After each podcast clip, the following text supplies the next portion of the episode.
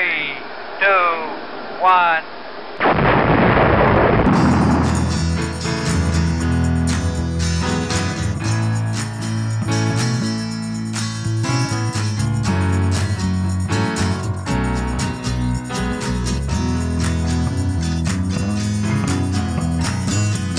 This is Saturday Night's All Right for podcasting from Radio Elton John for Elton John World. I'm your host, George Matlock.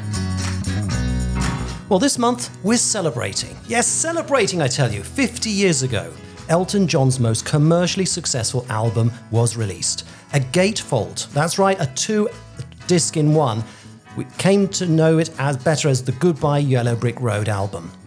In addition to the anthem quality title track, it spawned several other hits, including Candle in the Wind, Bennie and the Jets, and the song which inspired the title for this show, Saturday Night's All Right for Fighting. There are loads more of your favourites on there, aren't there? Surely. In 2003, the album was inducted into the Grammy Hall of Fame, and it's now standing at 112 in Rolling Stone's list of greatest albums of all time. Not surprisingly, the sales speak for the album. More than 20 million certified sales worldwide and estimates of 30 million. The album was huge in the USA, where nearly half of the certified sales, that's 8 million, have been sold in half a century. And the sales carry on. So it is only apt that tonight's show links to and pays homage to that amazing album that boasts a lavish artwork we will be talking to someone who was involved with the project. And until the download culture came along, somebody whose uh, work is actually the first thing that hits you when you come face to face with the album. He's an illustrator, painter, and children's book author. It is our delight to announce that today on our show we have Mr. Ian Beck.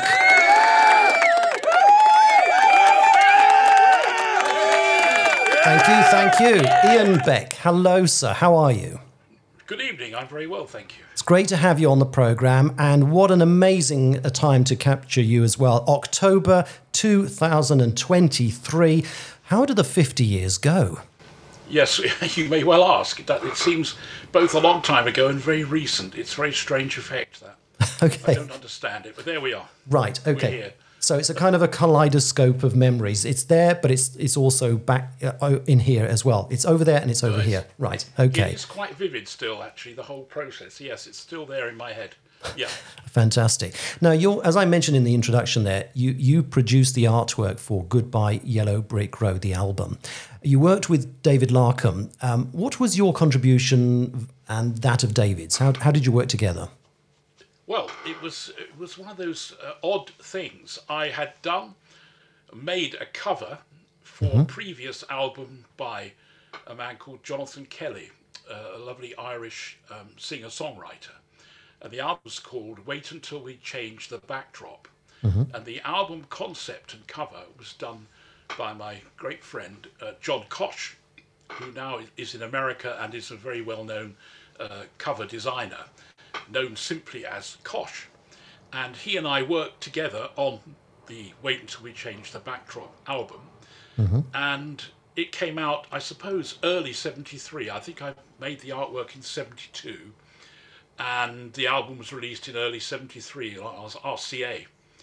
And I think that um, Elton's people, including David Larkham and uh, one or two others, had seen this cover and liked it and felt that it kind of fitted the mood of the next album from Elton, the Goodbye Yellow Brick Road. Although, of course, I knew nothing of that until they uh, contacted me at my studio in uh, Covent Garden and said, Would I come round to their offices in Soho, that was Rocket Records, um, and talk about the possibility of the cover for a new record? All quite sort of hush hush at the time.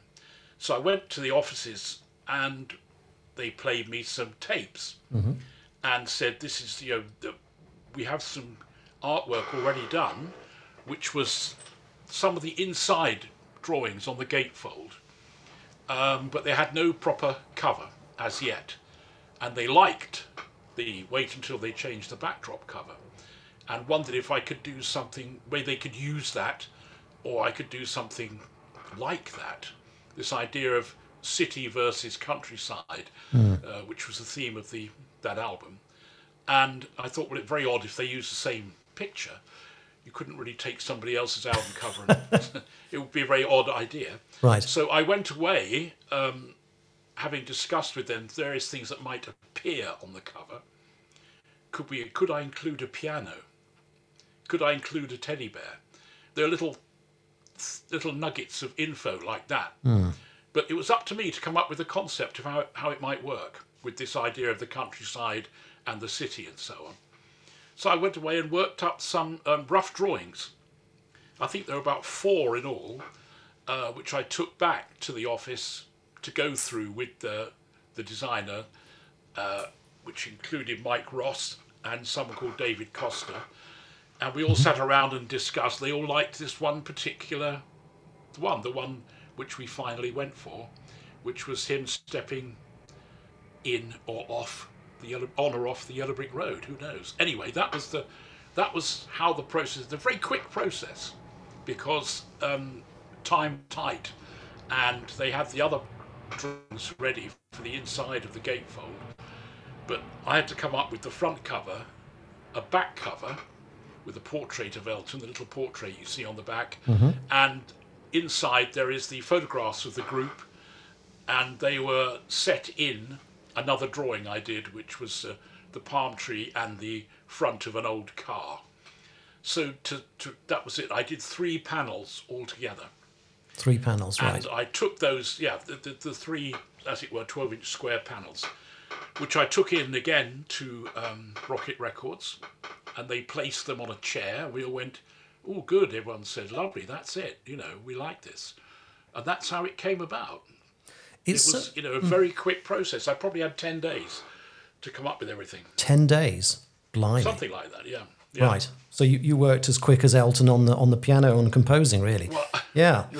Yeah, well, not quite that, but uh, yeah, I had, to, I had to work quickly. But you know, I, I I was young, but I was used to deadlines, and, and I'd been illustrating for a few years, so it was fine.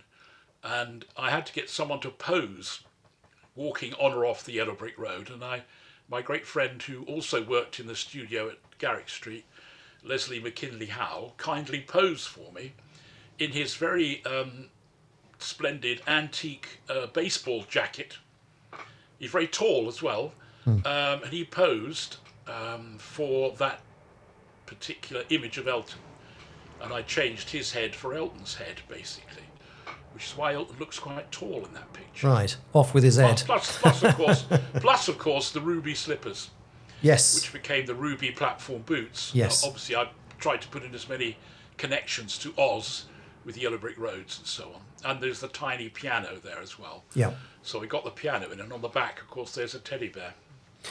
I mean, it's That was- fascinating. That was that was, how it came about, uh, um, you know, and it was very exciting to be doing it, of course. Now, did you do it in 10 days because that's all you needed, or did they say to you, you've got 10 days? How, how, But how they does said, that... well, I, as far as I remember, it was something like we need it by next Friday, you know, one of those kind of things. Okay, right. big deadline, Right. and I, I, I did my best to deliver. Although it was nerve wracking, of course, making something which was going to be seen Hmm.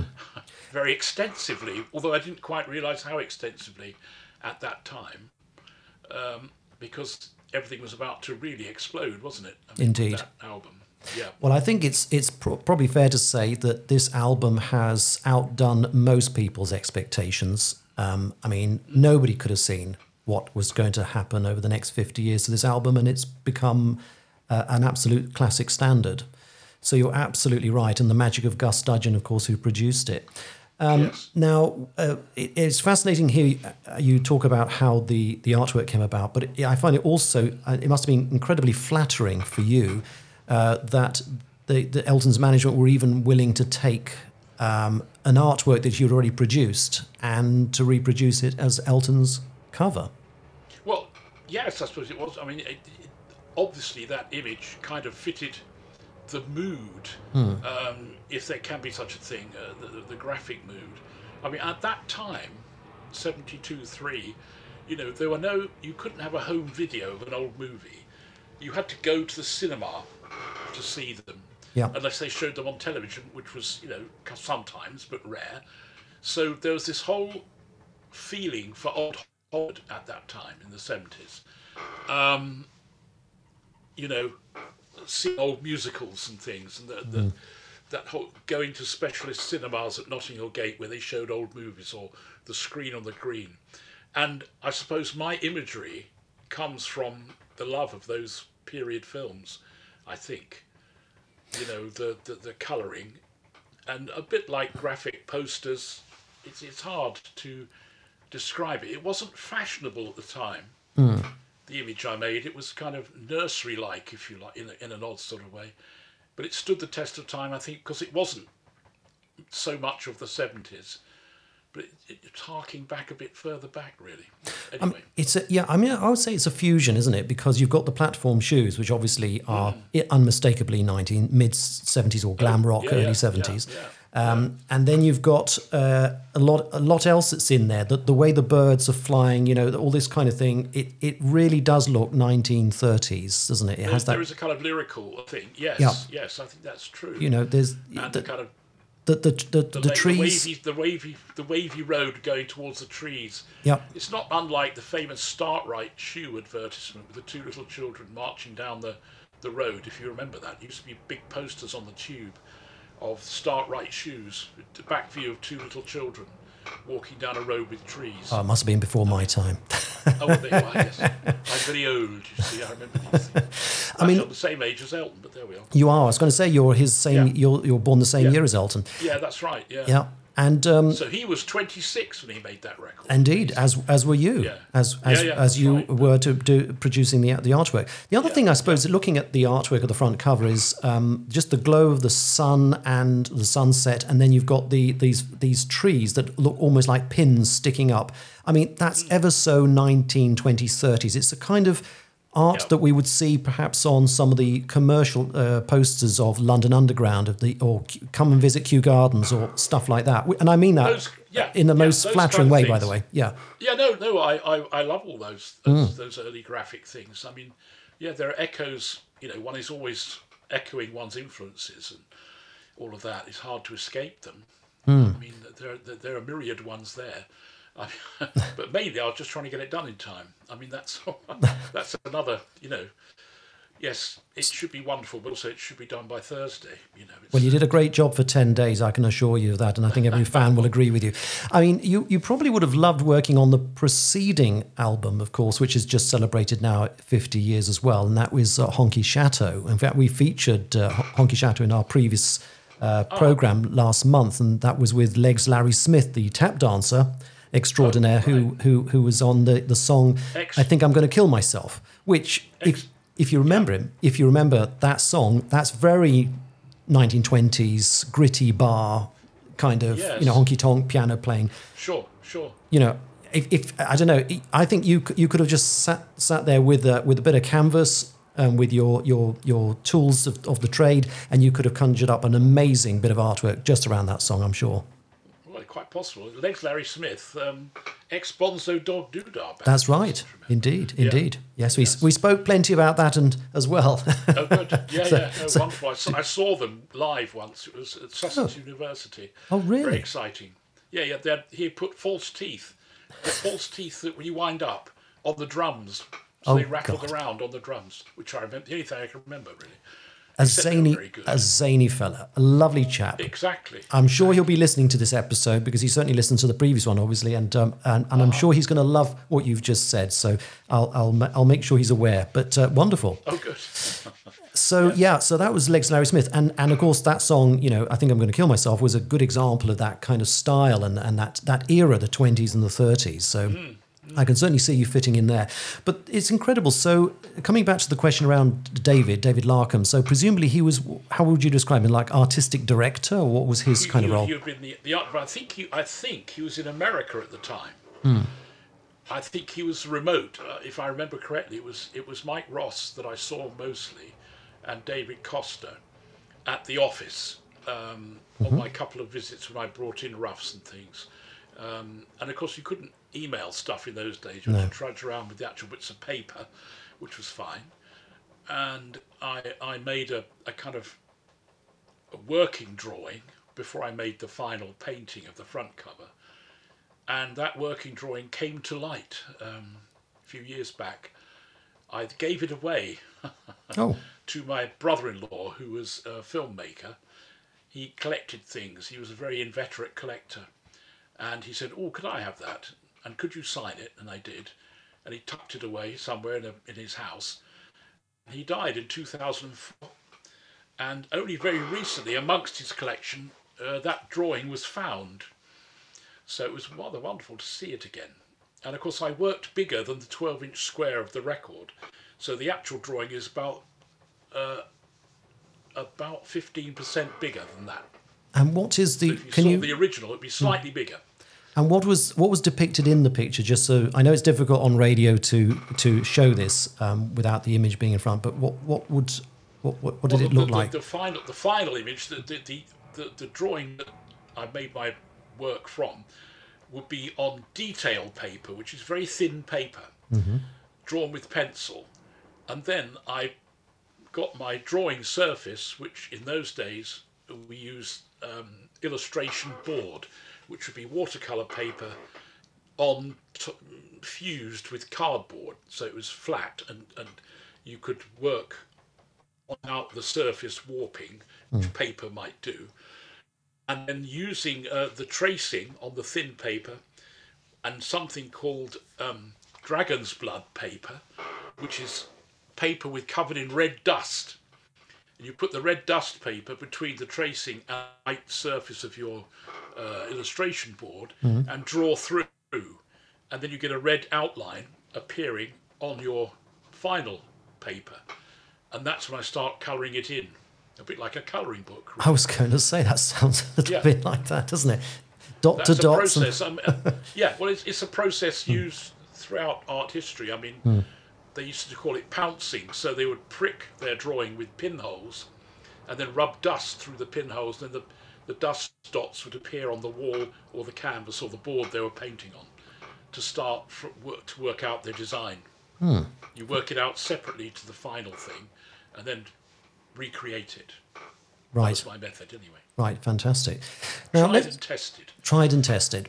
So, just looking uh, at the front cover of Goodbye Yellow Brick Road, obviously there's a lot going on in this picture, um, but just sort of going around it in a kind of uh, clockwise manner. So, starting in the top uh, uh, left corner, uh, Yes. what what do we have there? It looks like clouds and a little bit of a town. I- I- Well, it's a sort of Is it factory. It's Alicante? meant to be a Where- no, it's a factory. I think It's it's, a factory. chimney with some clouds. Right, so And industrial. some broken and some jagged glass on top of a brick wall. Hmm. Just a kind of suggestion of cityscape, really. Yeah.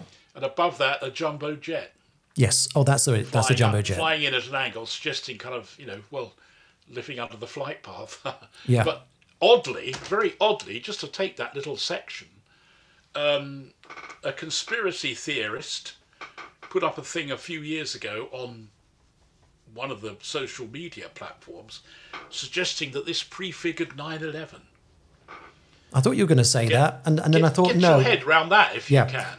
Yeah. Bizarrely enough, it's what came to my mind when you said conspiracy theory. It was the first thing that came to my Yeah, mind. they, Bizarrely, they, they, thought that was a twin tower Hmm. in flames and a jumbo jet. Well, it's just a factory chimney with smoke. So yeah, I had no pri- I had no prior knowledge of 9/11.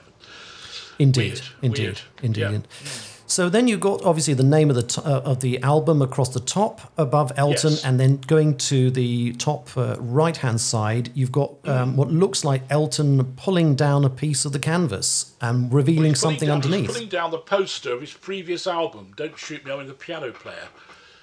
If if you look at that cover, Hmm. you'll see there is a poster on a little um, stand in front of the cinema. The Piano Player album, and that says Elton John with some music notes. And Mm-hmm. I was asked to put that in as if he was breaking through that album and going on to the next one Right. which is why that little corner of that poster is as it is. That was a suggestion from the designer, Fascinating. which I was happy to carry out.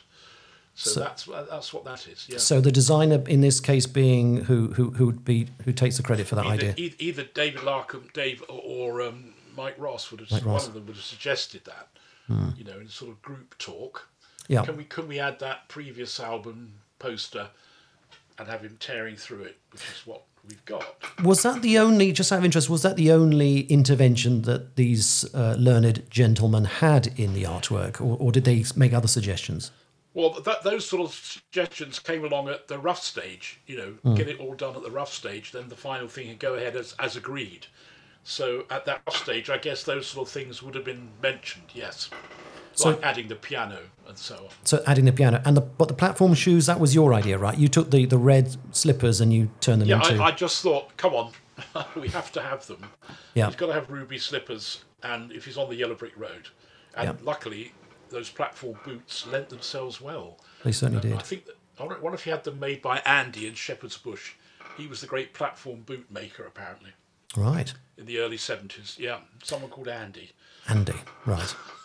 Andy in Shepherd's Bush. I'm sure that shop is long gone, but um, anyway. Oh, no, yeah, it was a private maker. I, th- I think you had to know, it wasn't a shop, I don't think. Oh, right. Okay, it was in the know. You had to be in the know. Okay. Yeah, I think he made things. Yeah. Do you think also that the theme for this album cover um, was very much uh, that everyone has had consciously or subconsciously thought of the 1930s in this? Because I mean, so obviously that's what you came up with in effect with this sort of artwork. But I'm sort of thinking also, um, you know, and, and as you said, it was also something that was very popular at that time. Um, as a style, and it was, or it was something that people were kind of harking back Yeah. to, and you, as you say, it was something you could only see in the cinema. You couldn't see it anywhere else. So that, and and the fact that we're talking about the Yellow Brick Road, which of course is The Wizard of Oz, Yes. and that of course is, was a classic film from that era. So is that uh, that why we're we're getting all these themes coming together? Do you think that was part and parcel of it? Oh, I think so. Yeah, I think so. Definitely. I mean, the title alone suggests, in a way, suggests everything. Yeah. You know, goodbye Yellow Brick Road. There's the Yellow Brick Road. Yeah, And, yeah. Um, The only thing that's missing is we don't have a doggy. We've got we've got Elton. no, we don't have a dog. We've got No, Elton as. Dorothy. We've got Elton as Dorothy, quite Well, tall, a tall Dorothy. Uh, but, Dorothy, but, yes. but we don't have any doggies. No, we don't. Sorry. Oh, no, no did, dog. didn't come to I didn't love come into. too. Yeah, me too. Um, No. as does It- Elton. no, it wasn't discussed. It wasn't discussed. No. Right. Dogs weren't mentioned. Teddy bears, yes. Dogs, no. I mean, of course, now with the benefit of hindsight, we can say, "What what an amazing album!" You know, every everybody, the whole cavalry should have been involved on this album. You know, blah blah blah. But at the time, we didn't know that. Obviously, nobody knew how this No. was going to uh, uh, turn out. But um, do you sometimes feel that it's a shame that Elton himself wasn't involved in thinking about the artwork? Because it's his album after it's got his name over the top. Well, actually, not in this case. It's got Goodbye Yellow Brick Road over the top. But you know what I mean. Yeah, I, I do know what you mean. Yes. Well, I don't know. I've never had any contact with him personally. Hmm. Um, it would have been interesting, obviously, but um, you know, it, it, it just didn't happen like that. Right. Obviously, he trusted he trusted um, the people around him Sure. Sure. who were very seasoned designers and so on. You knew what they were doing. Yeah. And of course, a few years later, um, I did do the program cover for the farewell tour, Yes. which was which was an echo of that cover, but in a different way, hmm. using a different image of Elton. Absolutely. Um, Absolutely. I, and I made that into an evening rather than a sunset, and we replaced the factory with the um, the shard and mm-hmm. so on. yeah. Yeah, so yeah. Small it- it small differences. again. Yeah. Yeah, yeah, yeah. What we ought to do is get the two albums out. A bit of fun here, folks. Put the two out. Put the album cover on on the left. Put the the tour final tour um, uh, artwork on the right, and then do a little spot the difference and see if people can tell the difference. What bits are Well, different? There are differences, yes. Yeah, clearly. I can't even do that. I've got them both here somewhere. Right. If I can do that, I can do it.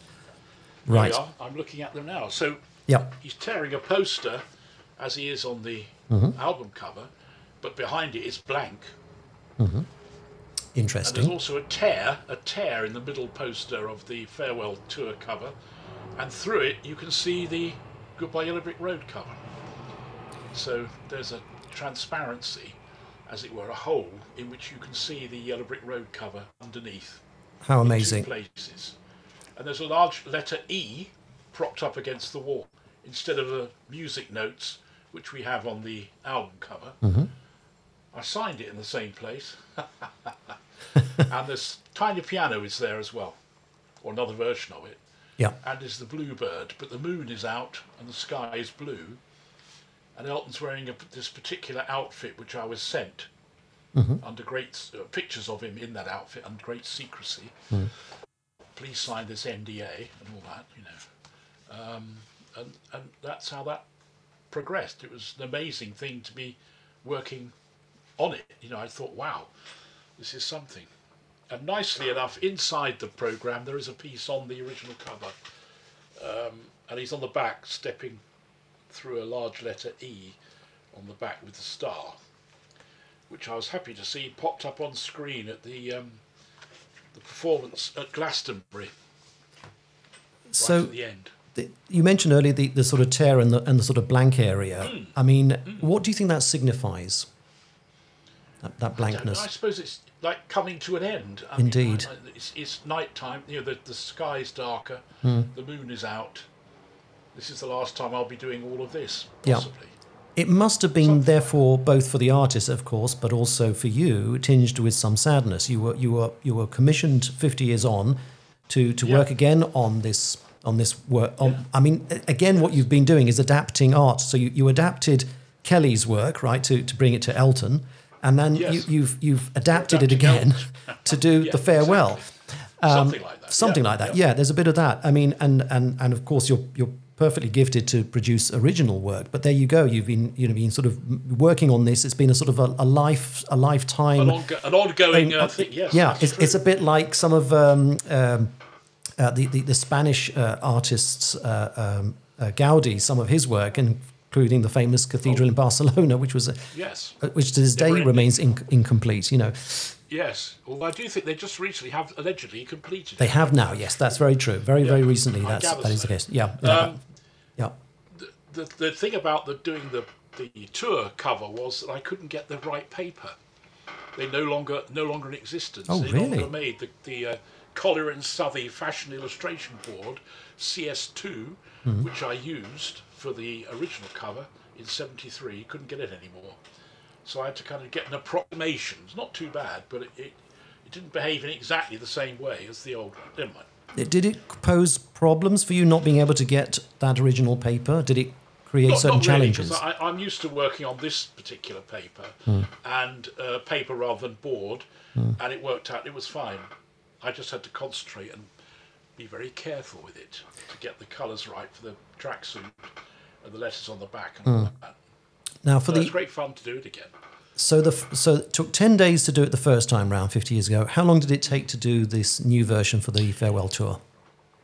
Uh, not not dissimilar time, except I, I the last thing I did was his head, and I was I almost had sleepless night wondering how I was going to get the head to work, because um, you know, the hair's different, the glasses, and the view, the slightly different angle of the head. But you know, getting a likeness is a tricky bit, and I was petrified of doing that particularly. It worked, it was fine, but you know, I did it quite quickly in the end. That, that last bit. But you know, these are the problems of uh, being an illustrator, Now we, we about such matters. Yeah, I wanted to ask as well about the what, how you would uh, label or describe or categorize your style of artwork for this album. And you know, if if you looked at it as an art expert, how, how would you describe it? What what is it? Well, I suppose it would be kind of, uh, as you say, posterish, children's book-ish, nostalgic, uh, looking backwards, that kind of thing. Um, you know, a kind of ly- lyricism, I'd hope, in the colours and so on. Mm-hmm, mm-hmm, So it's hard to sum. I mean, you know, it's hard for me to sum it up because I did it. Yeah. So Yeah. Well, what do, what do your what do your pals and what do art critics? What do they call it? How do they describe it? I think they try and avoid it. I, don't think they want to say. They're fed up with me going on about it. You know, my friends. Oh, not that again. Oh, did you do that cover? Oh, really? They say rather, uh, you know, sarcastically.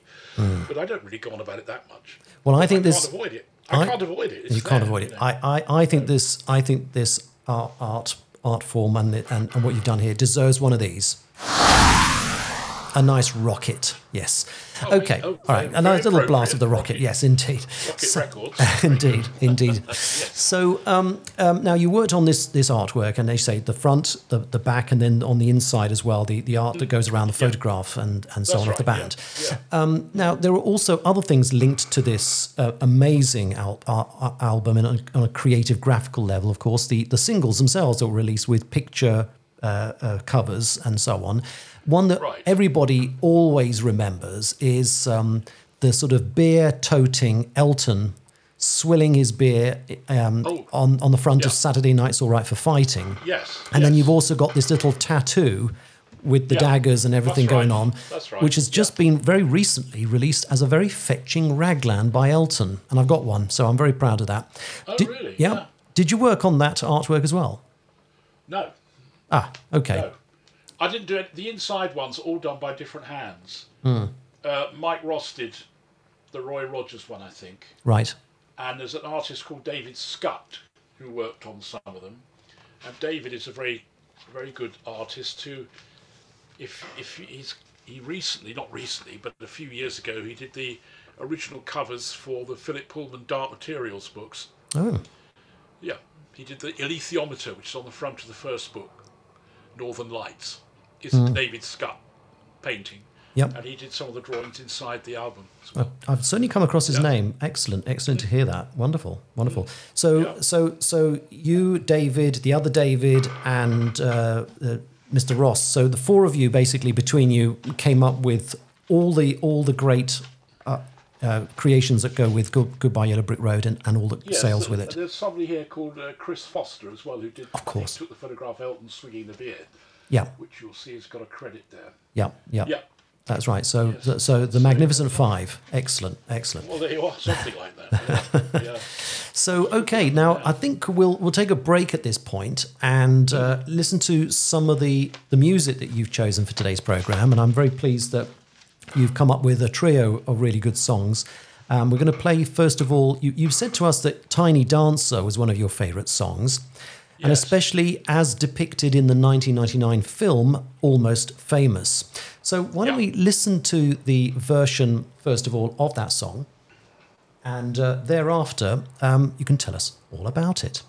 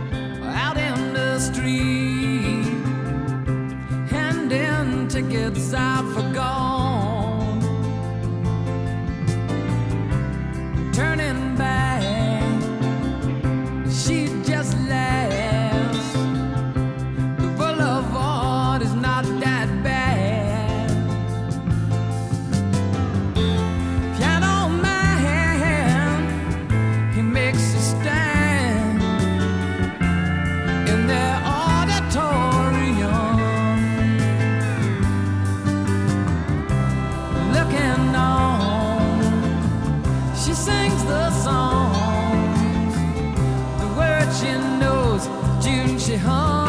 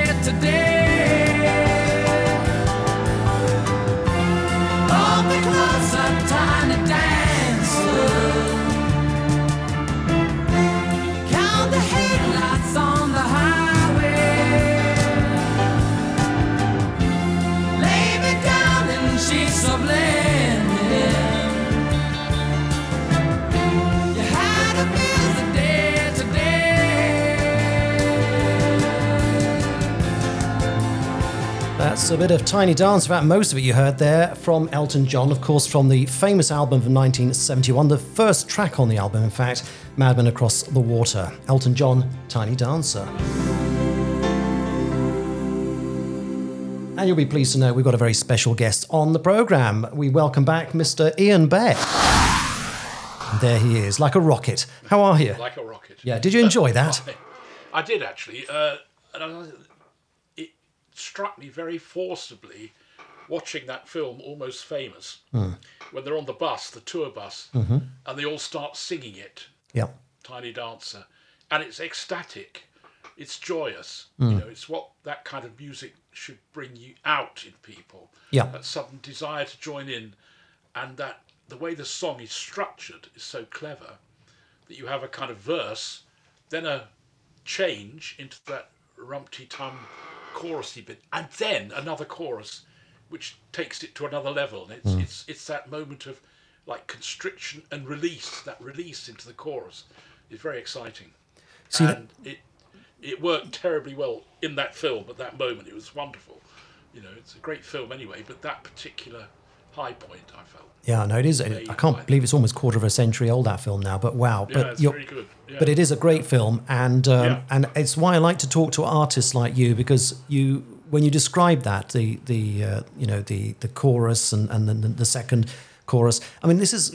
It, it's it's great the way you're analysing it. I can sort of, sort of picture it almost graphically, and I, I think that's wonderful. So it- it's it's really Well, nice it- to, it- to hear that. It works. It's a bit like um, the architect uh, Frank Lloyd Wright used to say there was constriction and release. So you went down a narrow hallway which opened into a big room.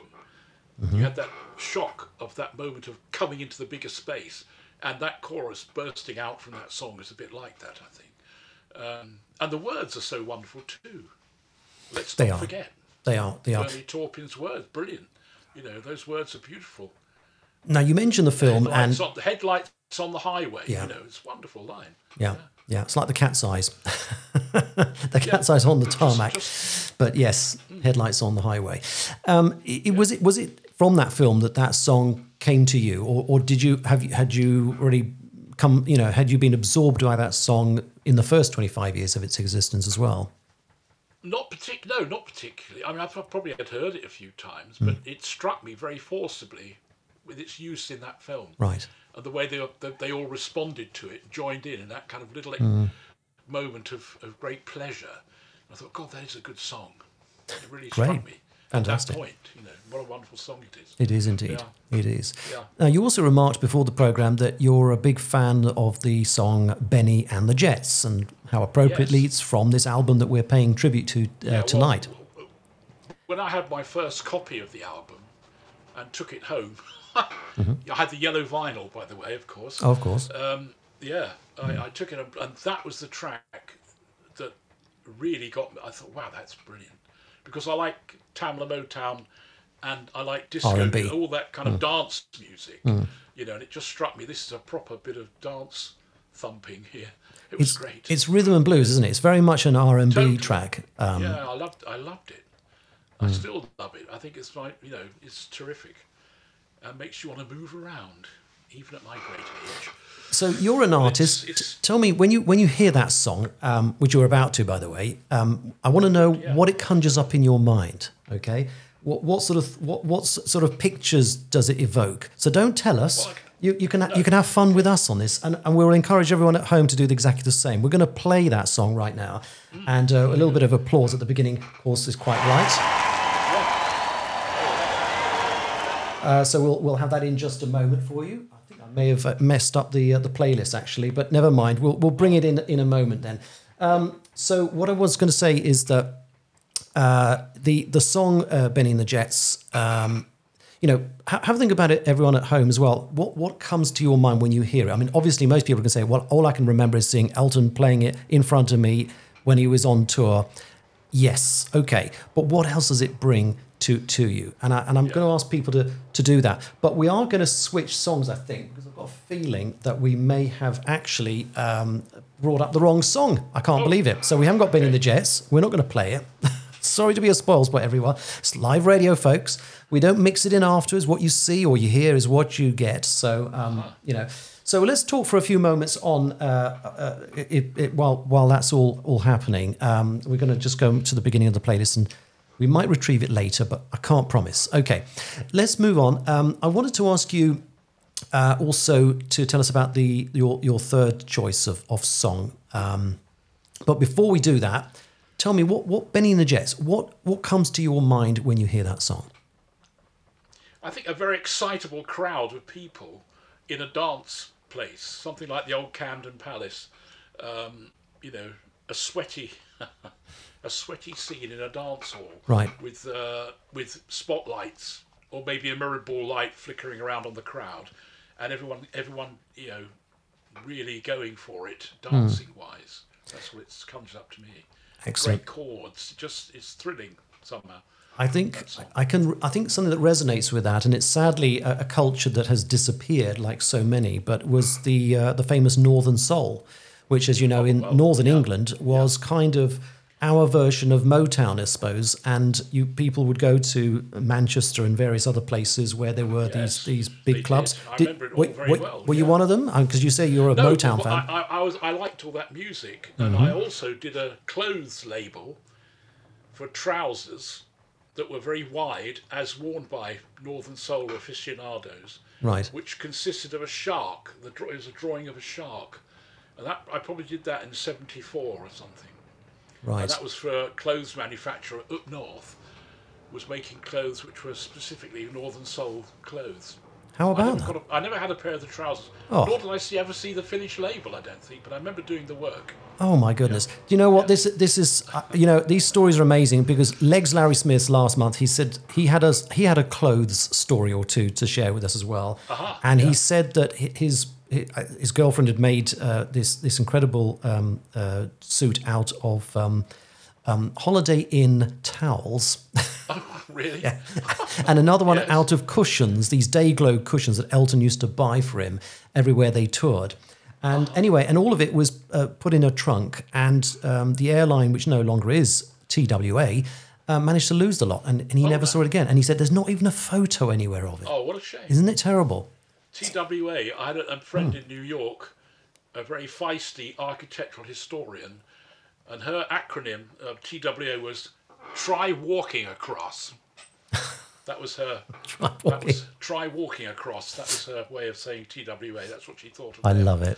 I love it. That's a good one. Try walking across. Try walking across. Yes, Yeah. What was it called? Trans World Airlines, wasn't it? That was the original name. I guess so. Something Yeah. like that. Yeah. TWA. Yeah. Well, it's gone. It's gone the same way as sadly Pan Am, which I was know Pan Am. Yeah. yeah. which was actually a, a, a much missed airline, an absolute uh, incredible airline. And one of the great sights in New York was the Pan Am building, of course. Indeed. Van art skyscraper. That's right. With the words Pan American across the top. But sadly, no longer there. Sadly, no longer there indeed. Okay, well, um, so let's turn then uh, to uh, our third song. So I'm afraid we, we, we have lost uh, the, the, the slot Okay. for, for, for Bennie. Um, but we all know this song, and I'm sure we can all we can all hum it at home. We all know the song, but a brilliant song. You're quite right. Worthy worthy choice. So thank you for sharing that with us, Ian Beck. Ian Beck is our guest. If you've just joined us here on Radio Elton John. So the third song that you chose. Now this is an interesting one. You again went for the Goodbye Yellow Brick Road album, and here I know that. Um, uh, we, we'll only really play the first half because um, you've, Sure. all the songs you've chosen are quite quite long, which is Yes, which is lovely. No, very indulgent of you. Um, but we, we are going to play this one. I'm determined. We will. We vow. Um, now, uh, "Funeral for a Friend." That's the song that you, you you like so much, and I'm going to ask you as well to tell us uh, what what makes this one such a, a flavour for you. But um, just give me a moment, and we're just uh, about to line it up on the program Okay. and then we'll uh, we'll t- we'll talk about it in just a moment. So, "Funeral for a Friend," of course, is the opening track of "Goodbye Yellow Brick Road," and it's always sandwiched in with another song, which is "Love's Lo- Love Lies Bleeding." Gives you a, a grand total of about eleven minutes and uh, six seconds, um, if you're counting. So it's quite a colossus. It's longer than Bohemian Rhapsody by Queen. It's a it's a very long piece. But we're going to play you the the Better first. too. It, of course, it's better. Naturally, naturally, you're saying all the right things. Okay, so let's have a little listen anyway to uh, to "Funeral for a Friend." Yeah.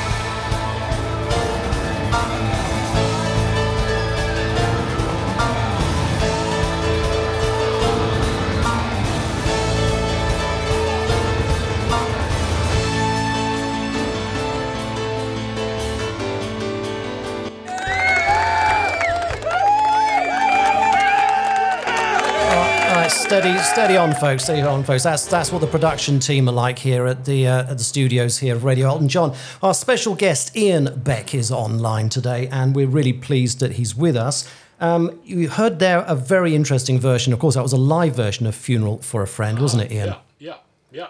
I'm sure you, you, you picked up on that. And um, what's interesting there is that um, this was uh, not from the Good, Goodbye um, tour. So this was actually from way back when we all thought that Elton was going to go on forever, you know. And uh, this was in fact on his 60th birthday. So it was actually recorded at Madison Square Garden in, in New York uh, on the 25th of March, uh, 2007. Wow. Amazing for live, isn't it? It's incredible, isn't it? It's Yes, it's very different. And I noticed sometimes some that that Farfisa organ and some of the stuff that's going on at the beginning there, it was a bit delayed. It, it, it was certain things they were doing which is which is not tight with the studio version, but Aha, it yes. made it made it all the more authentic. You know, Yeah, incredible. well, I, I mean, I love that piece because of its you know symphonic sweep. If you Mm-hmm. like. I always liked symphonic music and classical music and film music, and that strikes me as it's an amazing landscape conjured up with that piece. Mm-hmm. You know, it, it it worked for me very much visually. Right. see, you know, sort of blasted landscape and darkness and mist drifting and all these kind of things. Quite gothic, but I loved it. You know, I always loved that.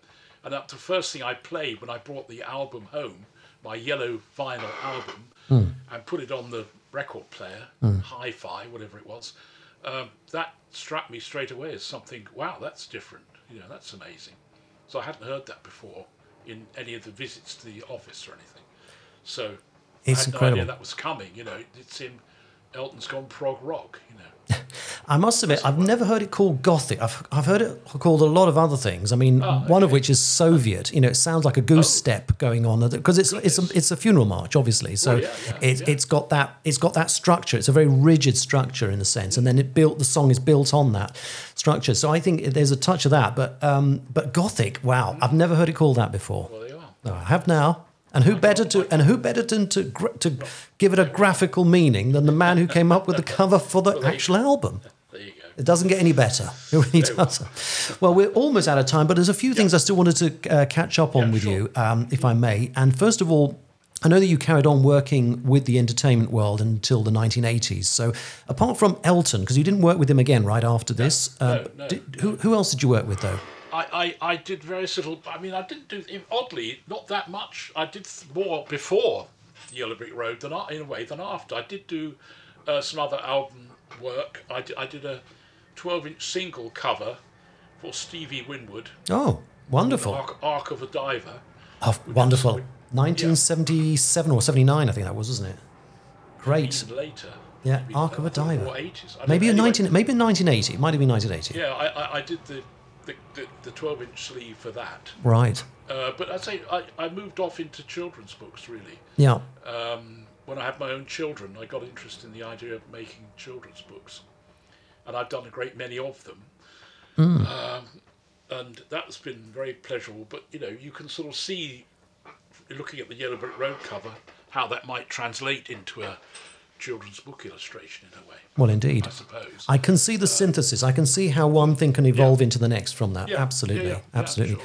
And you've been very successful as well, I must say, with your with your children's books, haven't you? You've, you've won awards yeah, and well, no, they, they, they, they've done well. going. Some, some of them keep, um, yeah, won a couple of awards, and, and, things keep.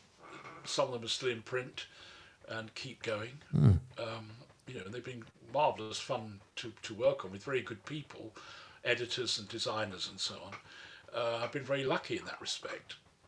Let's go back to, um, to, to where you started, though, because obviously um, uh, I'm not sure what you wanted to be when you were a 10 year old, but uh, at some point you went into art. And I know I you. am you now, yeah. I wanted to be. Yeah, there was no no no, no divergence.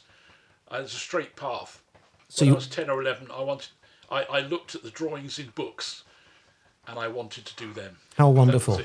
Yeah. Do you know I, what? I knew what I wanted to do. I knew It's incredible. wanted to do. Do you know, I'm so glad to meet somebody like you who says that because I once told somebody that I was 12 when I wanted to be a journalist, and that's what I became. And no reg- regrets. That's, that's been my path ever since. Yeah. Um, but is it, it, you, people always say, no, it's impossible. You couldn't have been 10 or 11 or 12 when you. impossible. Well, it, it's what I decided. Because my mum asked me a question and she said, What do you want to be when you grow up? It's a bit cruel when you're 11 Yeah. or 12 to ask this Yeah. question, but she did. She, and then she gave me a multiple choice. She gave me a choice. It's not like, What do you want to be? And I want to hear what you're going to say. It was like, Do you want to be? And it was a lawyer, a journalist, or a dustman. Oh, Those are the three choices. So I took all of one day agonizing over the first two. Yet you can be certain I did discard the third option quite quickly. Um, Yeah. And I ended up deciding that law would be fascinating, but I actually think that journalism might be more. And that's what I decided to do. But it's incredible to hear you say as well that you wanted to be an artist from such a tender age. yes, Wonderful. I, I, I, I was, you know, at school, Hmm. I was reasonably good at drawing, painting. I was interested in it. That was the main thing. And a very enlightened art teacher said to me when I was about 13 or 14, um, why don't you go to the local art school? They have Saturday morning classes for children, which I didn't know about. Right. And I went, and the moment I walked into that building, I realised I had come home. Well, The smell of oil paint, the smell of printing ink, students' posters on the wall. I thought, this is it. This is what I want to do. amazing. You know, it was straightforward after that, trying to keep going and, and end up going there full time, which I did. And this was your local college. So you were, yeah, this Brighton is College Brighton. of Art. Yeah, this was at Brighton, Right. and uh, I was very lucky to, to, go there at the time that I did because I was taught by some very, very splendid um, people like Raymond Briggs.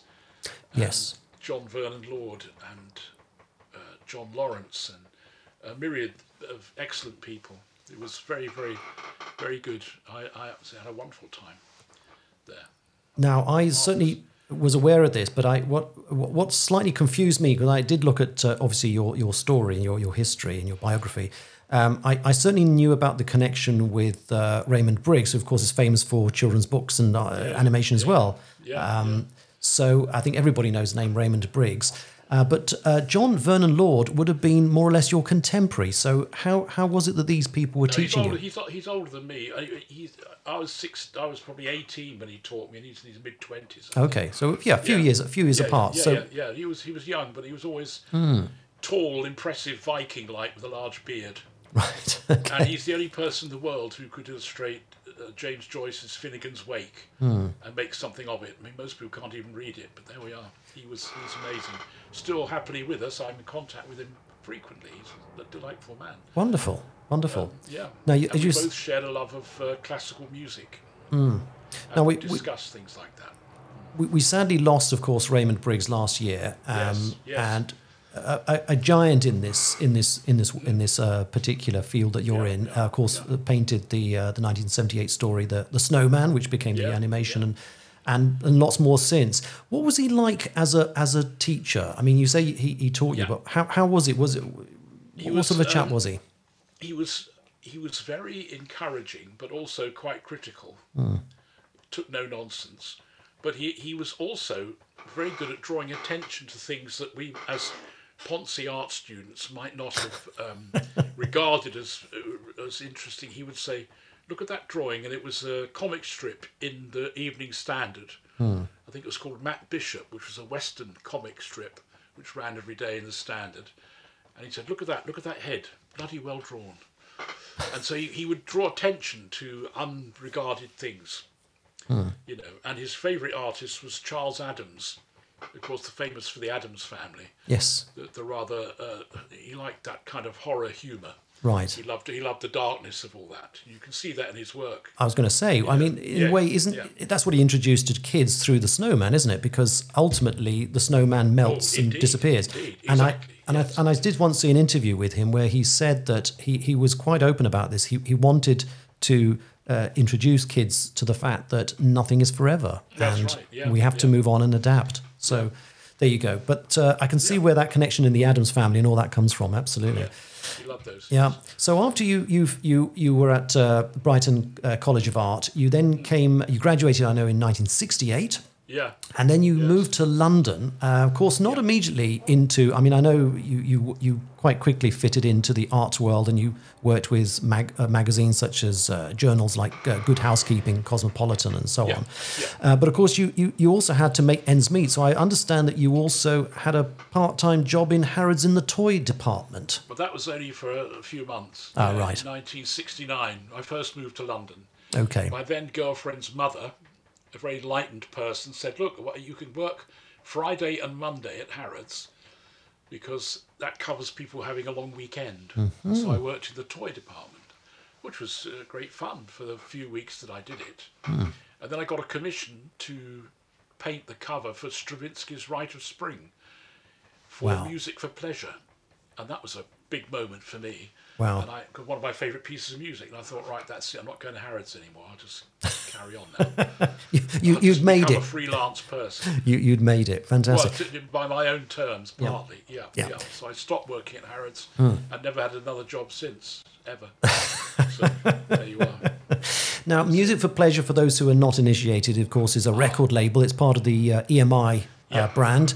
And uh, uh, it's mostly sort of easy listening and, and classical music, is it? That's me, pretty Classically, much yeah, their they- repertoire. They, they, they tended to, you know, bargain price reissues That's of it. older, older recordings. you could buy them in, in Woolworths, yeah. couldn't you? In those kind of uh, more discount I shops. guess like, so. I guess so. yeah, yeah, A bit like the Ace of Clubs label on Decca. yeah. That's and it. the MFP, Music Pleasure. So the, the recording I Hmm. illustrated was Igor Markevitch, who was a kind of Russian and a, and a great conductor. I mean, it's a terrific performance, in fact, The Rite of Spring, that I did the cover for. Yeah. The old recording is uh, one of the best recordings. There we go. You mentioned earlier that your your sort of flirtation with the music industry was more sort of up to Elton's uh, "Goodbye Yellow Brick Road" rather than afterwards. But a couple of drop uh, names I have to drop in here, um, and I'd love you to expand on them. Ry Cooder and Richie Havens Yeah, yeah, I did adverts for them. Adverts? Press ads, press ads, Ah. you know, which used to appear in Melody Maker and NME. Right. So you'd have a full page drawing. I did uh, Richie Havens' alarm clock, uh, and I did um, the press ads for um, Into the Purple Valley by Ry Cooder, which again you see had that American car, that Hollywood.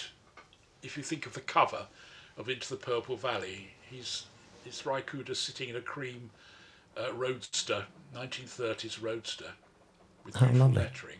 Yeah, it's a great cover. But I, I did the press ads for that. I did I did the letterheading for Curved Air. Curved Air. Remember them with the violin, electric violin, Oh yes. Curved Air, 1971, something. like Talking of curved air, and this is how we like to segue things on the show, um, is you also did a bit of, bit of work in a restaurant at Gatwick Airport, did you not? Yeah, I did. Yes, I did. Um, a kind of, I suppose there there were images which were blown up to be. Uh, I think it's a restaurant was called the Voyager, and I did them for um, the Conrad Design Group were designing the restaurant, and I did famous explorers going across uh, on, on, on I think they're on kind of baffles or part of the wall like a mural. Sorry, um, and they were, um, f- but they, they they made a list of people we might choose to illustrate as explorers, and the first one on the list was. Um, Captain Scott, I thought it's not necessarily the best explorer to have in a airport restaurant Well, yes. as he fa- he died on his exploration. So On his that journey. was removed, I seem to remember. But, Ah, uh, right. So yeah, they, was- they was- listened to advice. Yeah, yeah, that that was the that was the biggest job at the time in the eighties. Yeah. Fantastic, fantastic. Now, coming full round to um, to what you're doing now, obviously you Yeah. have a website. Do you want to just tell us what that is, if anyone wants to have a quick uh, Yes, browse? You, you, you, you can find me on um, Ian Archie Beck Artworks. Is my website where I put my paintings and you can buy prints there of, Mm-hmm. of stuff that I've done. And I'm on Instagram by the same token, Ian Archie Beck, which I use my middle name Archibald because to distinguish me from the children's book Me, if you see what I mean, for doing grown-up stuff. So Ah, right. So you've put the Archibald in Yeah. to be sort of for the adults, right? Archie in the middle, Right. yeah, yeah. so your yeah. first and your second name then are very Scottish. Do you have Scottish blood? No, I no. Um, oddly, uh, I was named Archibald after my father, whose first name was Archibald, and he was named after the Scottish doctor that delivered him. My grandmother, having had 13 children, um, had Wow. run out of ideas, I think, by a number 11. That's wonderful. So he was called Ar- Archibald, always known as Archie. Yeah, I see. I see. yeah. Okay. Wonderful. So but the Archibald is from him, right, right. not directly Scottish. I did a DNA test. It turns out I'm 30% Scandinavian, so I'm not quite sure where that all comes from. So no Scots at all, I'm afraid. So you must you, you must be a descendant of the wonderful Vikings who um, came on came on tour many many years ago to, the, to, to, to. England. It was a bit of a tour they put on, wasn't it? The pillage tour. The pillage yes, tour. That's right. Pillage people. Anyway. Yeah, yeah. Absolutely.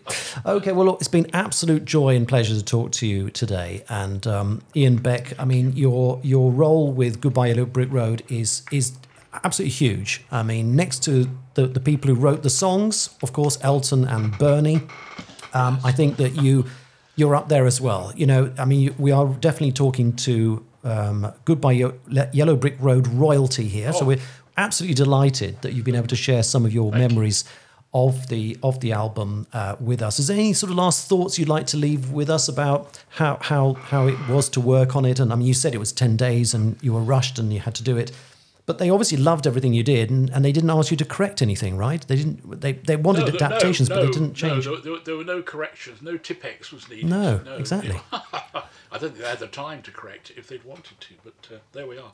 It was all, you know, obviously they had, they had an October release, and I guess I delivered sometime in the summer. I can't remember the dates exactly of when it was done, but um, the, you know, pretty short turnaround, I I was going to say because the album was out in uh, in October, so Yeah, of yeah, course it, yeah. it all it all moved very very quickly in 1973. Yes, indeed. Okay. Well, Ian, thank you again so much for being on the show. We're My to pleasure, thank you. no, it's all, all our pleasure, and I'm also going to tell you now that we're going to finish with a song. Now, I mentioned to you earlier that I've I've actually chosen a song which is my favourite actually on Goodbye Yellow Brick Road. Aha. Um, and um, it's more, it, it perhaps it comes as a bit of a surprise to everyone, but anyway, it's actually the final track on Goodbye Yellow Brick Road. I'm going to test you here. Do you know what that is? Harmony. Well done. I didn't look at the cover. Baby, hello. Haven't seen your face for a while. Have you quit doing time for me? Or are you still the same spoiled child?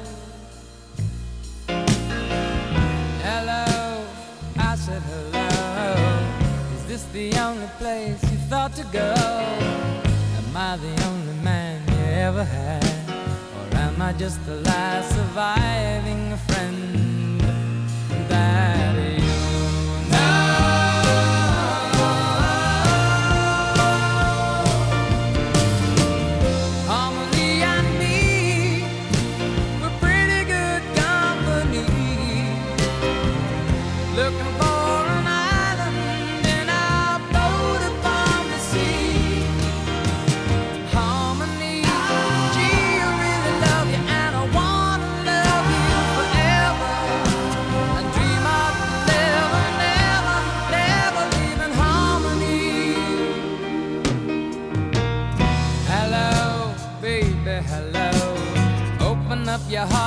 your feelings flow. You're not lucky knowing me, keeping the speed real slow. In any case, I set my own pace by stealing the show.